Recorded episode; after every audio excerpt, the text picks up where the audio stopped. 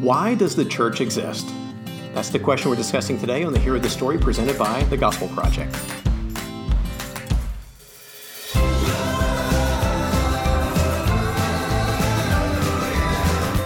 Thanks for joining us for today's episode of the Hero of the Story, a podcast to help you explore the big story and big truths of Scripture. My name is Brian Dembowczyk, and with me is Aaron Armstrong.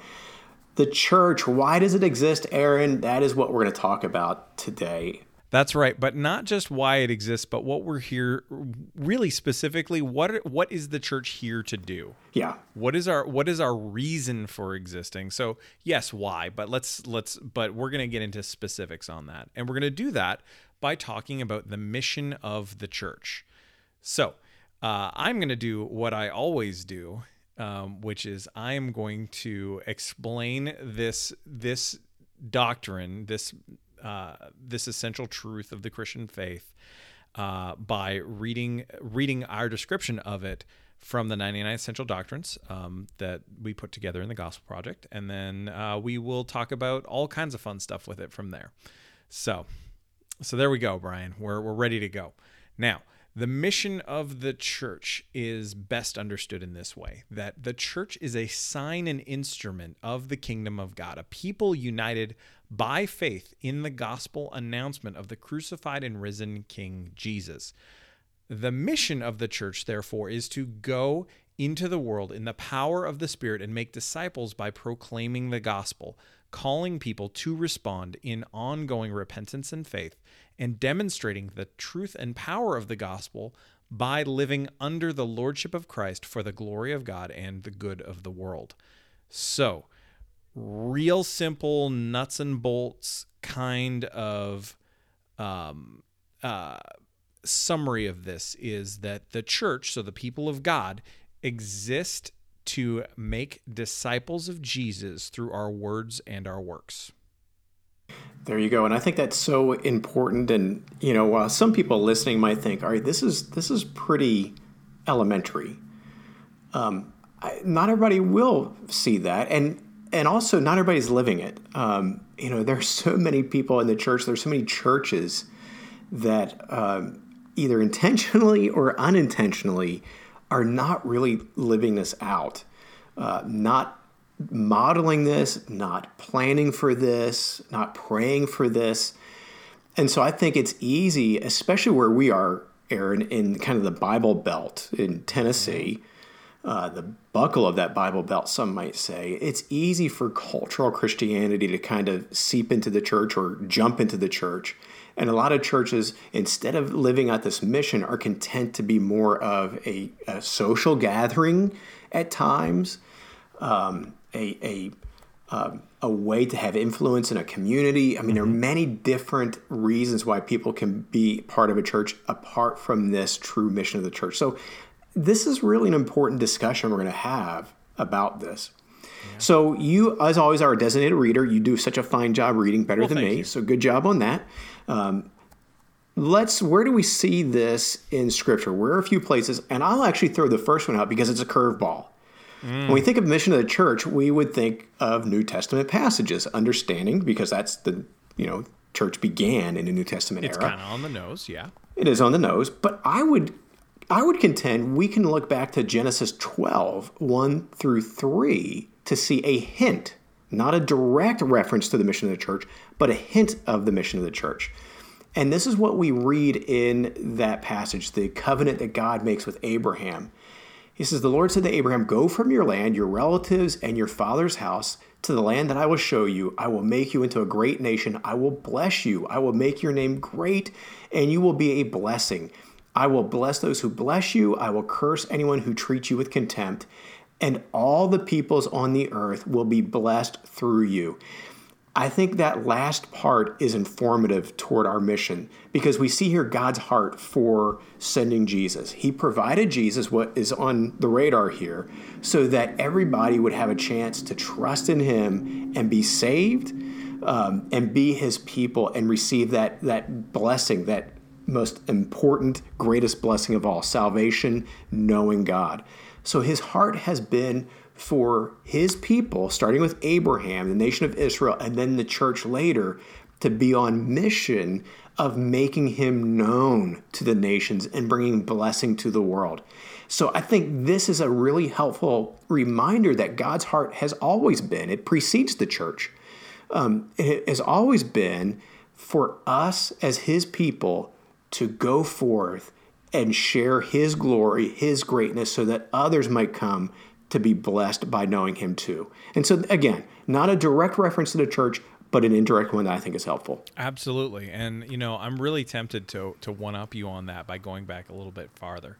So, I think I'm going to real quick, which is I mean, you can make a strong you can make a strong case that there is a connection um, in terms of like there's a connection to the great the Great Commission with the uh, which with what many people these days call the the cultural mandate um, that is in Genesis 1 28 so be fruit be fruitful multiply fill the earth and subdue it. And so um, there's a parallel there that with just as as in the fir- the first Adam um, was called to fill the earth with um, with human beings and to master the earth and and and all of this that the second Adam called forth his people to to bring about a new people.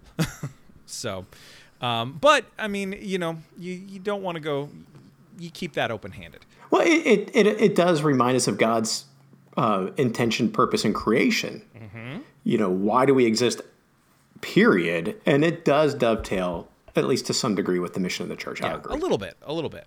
Yeah. So another piece, um, another one before we jump into the New Testament, though, of course, is, and I'm just going to reference this as opposed to, um, as opposed to read the whole thing because it's really long, um, is uh, is Solomon's prayer of dedication in the temple. Oh yeah. And uh, and so you see that in 1 Kings 8 22 through 61. And in that, he is he he is reminding the people as he prays that the purpose and intent of the temple was not just for the the Israelites alone that it was not just for them to to commune with God but that it was for all nations to come and see and be a part of this as well and for everyone to come and worship him so uh, so those are a couple of our Old Testament ones um, when we get into the New Testament of course we have Matthew 28 18 through 20 which says, Jesus came near and said to them, All authority has been given to me in heaven and on earth.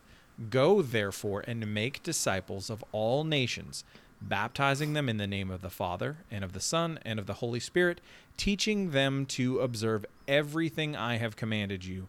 And remember, I am with you always to the end of the age. And then we see a similar passage in uh, Acts 1 8, which, uh, which says, But you will receive power from the Holy Spirit uh, when the Holy Spirit has come on you, and you will be my witnesses in Jerusalem, in all Judea and Samaria, and to the ends of the earth. So those are kind of the the, the core linchpin passages, and then we see basically the rest of Acts on really is that mission lived out. Yeah. And in practice. All right, so it's again some couple passages on the nose. I think that Matthew 28, Acts 1, of course, are usually where we go to first, understandably and, and probably rightly so. But there are some other passages, and, and again, as you describe, Acts itself kind of gives us a picture of what this mission looks like. Mm-hmm. So let's talk about any cautions or any areas where we need understanding of this doctrine. I'll go first with this one as well. And I, I think one of the biggest things is we need to understand what a disciple really is. Um, mm-hmm. and, and, technically, uh, it has been said that a disciple is a learner. It's somebody who learns, or sometimes we say a follower, somebody who follows Jesus, and that is absolutely correct. But I think it's more than that, and we have to keep this in mind. Um, because if it's just if we just think of making disciples as followers or learners, that makes that person the end of it. So if if if I'm looking at you, Aaron, and say, my goal is to help make you a follower of Jesus, then I make you trust in Jesus and start following him, then I'm done, right? Mm-hmm. I made a disciple and I can move on. That's where we go wrong. Because notice that we are to make disciples who obey Christ. That's what he says in the Great Commission. Mm-hmm. Including what? Including the Great Commission itself. So if I'm making a disciple out of you, Aaron, which would be a really hard job, and I You're welcome. And I'm teaching you to do everything that Christ has commanded, including the Great Commission. Then I need to help you do what? I need to help you make disciples mm-hmm. in obedience to that command. So, really, what's at stake here is we are to make disciple making disciples. That is a really important clarification, I think, that we need to keep in mind always that we're after multiplication. It's essential, it's not optional if I am discipling you and you are not multiplying your faith, you're not pouring into others, you're not making disciples, then I'm not doing my job with you. Mm-hmm.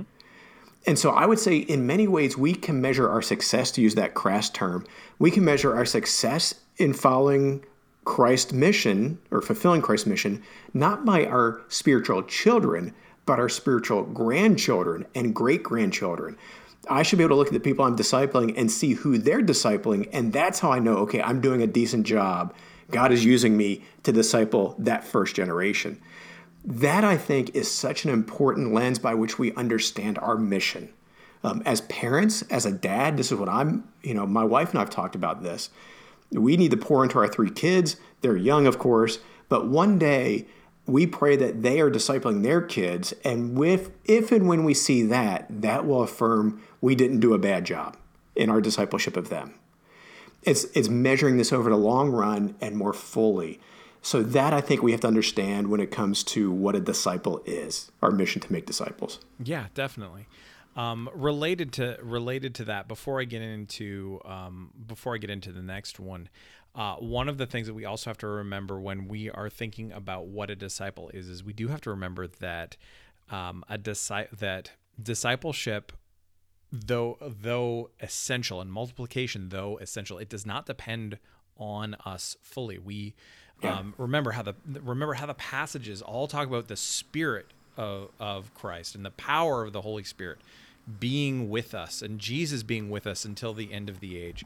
Um, those are things that we can we can so easily fall into the trap of, you know, you use the the ugly word of success.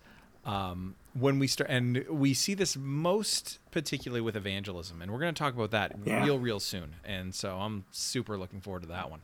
But um, um, but we do we do see this even as we're making disciples. We assume that it's like, oh, I didn't do a good enough job, and it's like, well, you actually might have. It's it just might be that it's that it's that um, you're that our kid like in our our physical children may actually just be hard hearted. It is possible yeah. um, that that happens um, and or it may be that it's just it's to take time with them and they have to find their own way to faith. We have friends who are like that. Uh, you and i both do and former coworkers who are kind of like that as well. And uh, and they work at churches now so it's great. But um, but but those are those are things that that um, you know as you as we're all thinking about what it means to make disciples that we have that we can't fall into this trap of assuming that it's all on us.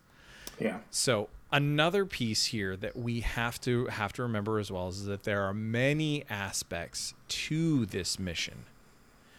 All of them are important, but not all of them are primary. So, for example, so um, the best way to think about this is is that um, there are both taught and caught aspects of discipleship, and so we can and so formal instruction matters a lot, but lived out instruction and witnessed in uh, basically witnessing other people doing doing these things and living out what it means to be a disciple is equally Im- as important. So things like worship, um, regular Bible reading, um, you know these kinds of things. Uh, sometimes our churches can can make one of those things primary over another um, you know there is there is realistically a tendency to make worship but specifically music primary yeah. over anything else. And so so experientialism can creep in if we're not being careful um, and thoughtful. Um, and we don't want that. We do want people to have positive experiences in church of course but um, um, and emotions matter. All all caveats are in. Did i get them all in I think so. That's sure. the blanket. Um, but we do have to have to recognize um, that um, we cannot make we, we need to be very careful about making making certain things primary over over others. You can make a strong case, I think, that either that uh, irregular intake of the scriptures is actually the most important in terms of formal training and experience because um, you know lifeway has actually done a lot of research on yeah. this and it consistently bears out that regular intake of the bible is the number one indicator of spiritual growth yeah and i think you know as, as we as we talk about this you know, somebody might say, well, wait a minute, isn't everything about worship? Isn't worship kind of ultimate that everything we do is an act of worship? And I, and I don't disagree with that, of course. But mm-hmm. when we talk about the mission of the church, I would argue that discipleship would be primary and worship is is underneath that, a very close underneath, you know, and, and it but it, worship yeah. helps bring about discipleship. It, it, it helps us yield to, to Christ and live out on mission and so forth. Uh, Dhati Lewis actually talked about this at a Lifeway Chapel a few years ago. Mm-hmm. Um, and, you know, he, he said what I have noticed before. And it's like you can go to a, a, church gathering in one week the pastor's preaching on worship and concludes, all right, this is the most important thing. We need to be a people of worship and and this is it. And then you leave saying, yeah, I need to worship is, is what it's all about. Then the next week you go back, he's all right, let's talk about prayer. Prayer is the most important thing. Without prayer, you know, we can't do anything. We need to be, and you leave saying, yeah, I need to be a a prayer. The next week, all right, you need to study the Bible. And and so Dhati just kind of mentioned several things and his frustration in the past of, of at times leaving church feeling discouraged mm-hmm. because everything can't be the most important. And so his conclusion was no, it's all about discipleship. All these fit together under discipleship. So Dhati would would would say, yeah, it's it's all discipleship. That's what we're about worship, Bible intake, prayer, all these things are so important. We don't diminish them at all. But if you had to say, what is it all about? What are we here to do? Disciple making would, would be it. So, yeah. Yeah. And even in saying all of these things, understand we are not making hard we're not making hard and fast distinctions between discipleship and worship because yeah uh, again they're part they they go yes. together and so so it's really tricky to parse those things out. Yeah, yeah. So, um, so that kind of. Go ahead. I was going to say, it just kind of takes me to a, a, related point, and it's it's that we can't forget the focus of our mission, and not what we are just talking about, but a little bit different nuance. Um, why are we making disciples? We are making disciples so that they might enter God's kingdom, as you said, Aaron, through the Spirit's work and so forth. Uh, but we are not about bringing people into our own personal kingdoms. And what I mean by that is sometimes we can make the mistake of thinking, you know, the goal is to get people into our local church. And we should love our local churches. We should, you know, we should invite people. Don't mishear me. Yeah. But there's nothing wrong with you discipling somebody and they end up going to a different church. Man, celebrate that. It, the goal is not getting them to your church necessarily. It's to get them into the kingdom, and then they want to be connected with a church where God leads them. So if we start thinking of our churches, it's about us growing our church itself. And again, that's good. We should be seeing our churches grow. We should want them to grow. But if that is our, our ultimate goal, we, we're kind of losing mission focus. Yes. Um, sometimes it is to create disciples who mimic our discipleship, our beliefs, our do- doctrinal preferences, and so forth. We're starting to stray from the mission even more here. Um, because while we could argue, yeah, you want somebody to mimic your uh, core doctrinal beliefs in the gospel, your secondary and tertiary and beyond, it is okay if you are discipling somebody and they choose different secondary or tertiary doctrines to hold to. Mm-hmm. Um, so we are not making clones of ourselves. We're about making followers of Jesus, people who mimic Jesus and so forth. And there are many areas where we just there's there's got to be room for disagreements and, and different opinions on how we es- express our faith on earth. And so we need to allow for that. So again, when I say we can't forget our focus on our mission, it, we just have to be kingdom God's kingdom focused, yes. nothing else. Yes, absolutely, absolutely, and it's so easy to get off track on that. Um, and you know, one of those ways that we um, that we do get off track is, is when we forget that we are in fact the benefit benefactors of other people's discipleship efforts and the obedience of past disciples to this mission. So think about Acts Acts 1 8, 1 8 and probably just about every sermon you've ever heard or every book you've ever ever read on it um, that is talking about you know that is talking about it in, in terms of an application um, which so we take it and we say okay we have you know go to jerusalem judea samaria and to the ends of the earth. And so we say okay well what is our jerusalem? And so you and i brian we will live in the nashville area so we would say nashville. Um, we our Judea would be Tennessee. Um, our Samaria would be Kentucky or Alabama or North Carolina. Um, you know, um, maybe Mississippi in there too. but uh, am I getting am I getting my geography right as the Canadian? You're, yeah, you're doing okay. There you're we done. go. I'm impressed. There we go. Thank you. Um, you know, and you know, of course, what's our ends of the earth? Africa, Asia, Europe, Canada. Um, you know, um, Detroit, etc. So um, now, why did you go do it? Now, somebody listening from Detroit is going to be upset, rightly so. At your that's on. true. That's true. Um, it's just because it, it, it's so close to Windsor, and uh, and I and I can't not deal with it. All right. So Aaron is sorry for that disparaging comment toward Detroit. Would you have preferred I said like California? No, come on, don't. What are you gonna? Ah, I'll edit that. All right. So, you know, if you're thinking about this from an application standpoint, it's it's fine. It's fine. It's not it's not the worst thing you could do, but Wow. but it does miss the the the true meaning of the passage. I mean, remember, Jerusalem is Jerusalem and Judea is Judea and Samaria is Samaria. So there Those wasn't a all- secret code there. No, there's not. This is not a code. Um, they all were real places. They were all places that these people went to, and the ends of the earth is where we live.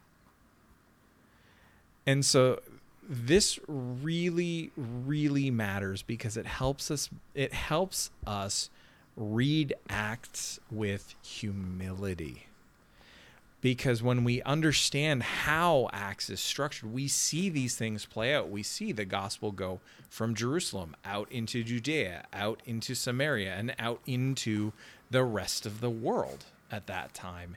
And we see as we look at paul's ministry in particular this this d- burning desire within him to go to places where the gospel has not yet been proclaimed. Um, and and to be to basically be the guy to tell them about Jesus. And not because he wanted to to have the humble brag but just because he loved the gospel so much. And so when we when we read it recognizing that the ends of the earth is you know is Tennessee uh, from from the Bible's perspective um, or you know California or Canada or wherever in the world that isn't the the, the ancient Near East um, and you know the Roman Empire, um, we recognize that it helps us recognize the truth that the Bible's not about us. Yeah. That we are not the originators of Christianity. Christianity is not um, A Western religion. it's not a Western religion. It's not. It's not a Euro, It's not something that started in Europe. Um, we and therefore we are not the saviors of the world, and that's really good news for us. Yeah, and that's so important. I think, especially we in the Western Church, America specifically, we can speak from because we're here. That that can be a, a, a common posture that people think, oh, it's up to us. That God should be grateful that He has the the American church because look, look at what we do. We go around the world on these week long mission trips and and look at the good work we do. And and you know what would the world do if it weren't for us? And we ought to be on mission, of course. Don't mishear. But when we have that posture of look how special we are, we are the you know we are the elite of the church. We have fallen into the sin of pride. Uh, we need to have humility and recognize there are brothers and sisters in Christ around the world who are making kingdom impacts that would shame us uh, because God is just using them. They are being obedient, and we should applaud that, encourage that, and humility recognize that. Uh, recognize that, yeah, there is a cause for other nations to send missionaries to America, for example. And it's happening. Mm-hmm. That's and that's wild. Yeah, so that I think it's really important. That's why I kind of cringe. I'm glad you brought this. up. I kind of cringe when I hear people teach the uh, the Acts one eight passage like you did. All right, what, what's our Jerusalem? It's where we are, and then we make the ends of the world often where it began. We would say, oh yeah, um, Turkey, that's the ends of the earth. No, that that was the beginning part there, or close to the beginning part. We are the ends of the earth. So it's a humility. Yeah. All right, so let's let's talk about what difference this doctrine should make. Um, I would say that this one, of course, again, I'm going to be on the nose here. This gives mm-hmm. us our purpose for living. Um, and the encouraging thing is, this is not just a Sunday and Wednesday calling, and by that, uh, for the um, the older school rhythm of church used to be Sunday morning, Sunday evening, Wednesday night. Some people probably still do that. That's great. A lot of people don't, but that's kind of what I mean. It's not just reserved. This is not just what we do on those um, days of the week where we do church or whatever. This is a 24 hours a day, seven days a week calling that God has called on us to invest our time, our energy, our resources fully into living on mission. So everything we do should be connected with this. And this does not mean that we can't have recreation and times of enjoyment. Those are good gifts by God, but we still need to let God redeem them and use them for His glory. So, how can we use that refreshment? How can we use, um, you know, times of, of hobbies and, and so forth and you just where we live, where we shop, everything you can use on mission. One example I've given people is, you know, when you go grocery shopping, if you go to the same place, which is often what we do, we'll go to the same grocery store, we'll find what works for us. Well, a lot of times when you're shopping, you recognize cashiers because we also will go at the same time a lot of times, and you may recognize certain cashiers. Well, maybe there's a place instead of finding the shortest line, maybe it would be wise to always choose a cashier and go through his or her line and continue developing relationship. And even though it's just a couple of minutes, there's just a little bit more opportunity for you to live on mission and prayerfully have an opportunity to, to show the love of Christ and maybe even tell the love of Christ to that person. It's little things like that that we can use living on mission, but we have to see it. We live on mission all the time, not just what we do on Sundays, Wednesdays, and we go on mission trips. Yeah. Yeah, man, that is a good yeah, that is a good a good way to think about it. That there that if we see the the little opportunities in in quotation marks little, um, you never know what God is going to do with those things, and you know, and for us, really, we don't need to we don't need to worry too much about what He's going to do with them. We just have to be faithful in what He what we feel He is compelling us to do and so that really leads into into the the last difference that that we would point out today, which is um, that this that this truth, this mission, um, is cause for all genuine believers to work together because following Jesus is not an individualistic activity. It is like the whole idea of you know lone wolf lone wolfing it just me and jesus kind of faith is anathema to scripture. It is it is it is not understood in the bible at all. What's understood in the scriptures is faith as a community. Um, you know a way that my a way that my church puts it is is that um, you know without without it being you know weird and creepy is a um, you know, is that we are a gospel family on mission together. And so that's how we that's how we approach it and how we try to think about it and that it's like we're all we're all in this mission together. And so it's not just a matter of me doing my thing and you doing your thing. It's all of us how are we all doing this in unity? Um even understanding that there's not uniformity because um, we all have different gifts. We all have different strengths. We um, and we need all of those things to strengthen, encourage, equip the whole church. But what it ultimately does is it calls for us to fight for unity within the church, both in our local contexts and um, and in our national and global context as well that we need to pursue unity that we need to recognize yes recognize our differences. Because we do have we we definitely have some um, that are based on often based on on um, uh, biblical conviction. And those are good ones to those are good ones to embrace and recognize. But if they're based on anything else like uh, cultural norms or um, political preferences or um, or things like things of those natures, uh, we can we can we can and should get past those pretty quickly, or we should at least pursue it, because the mission is what matters, not what we what we care about. That's a good word to end on, Aaron. Let's let's call it a, an episode right there. Uh, I want to thank you for listening to today's episode of this podcast. If you have enjoyed it, please do leave a sincere five star rating and review on Apple Podcast or whatever platform you use to listen to the show. And for more resources to help you focus your ministry on the gospel, please visit gospelproject.com.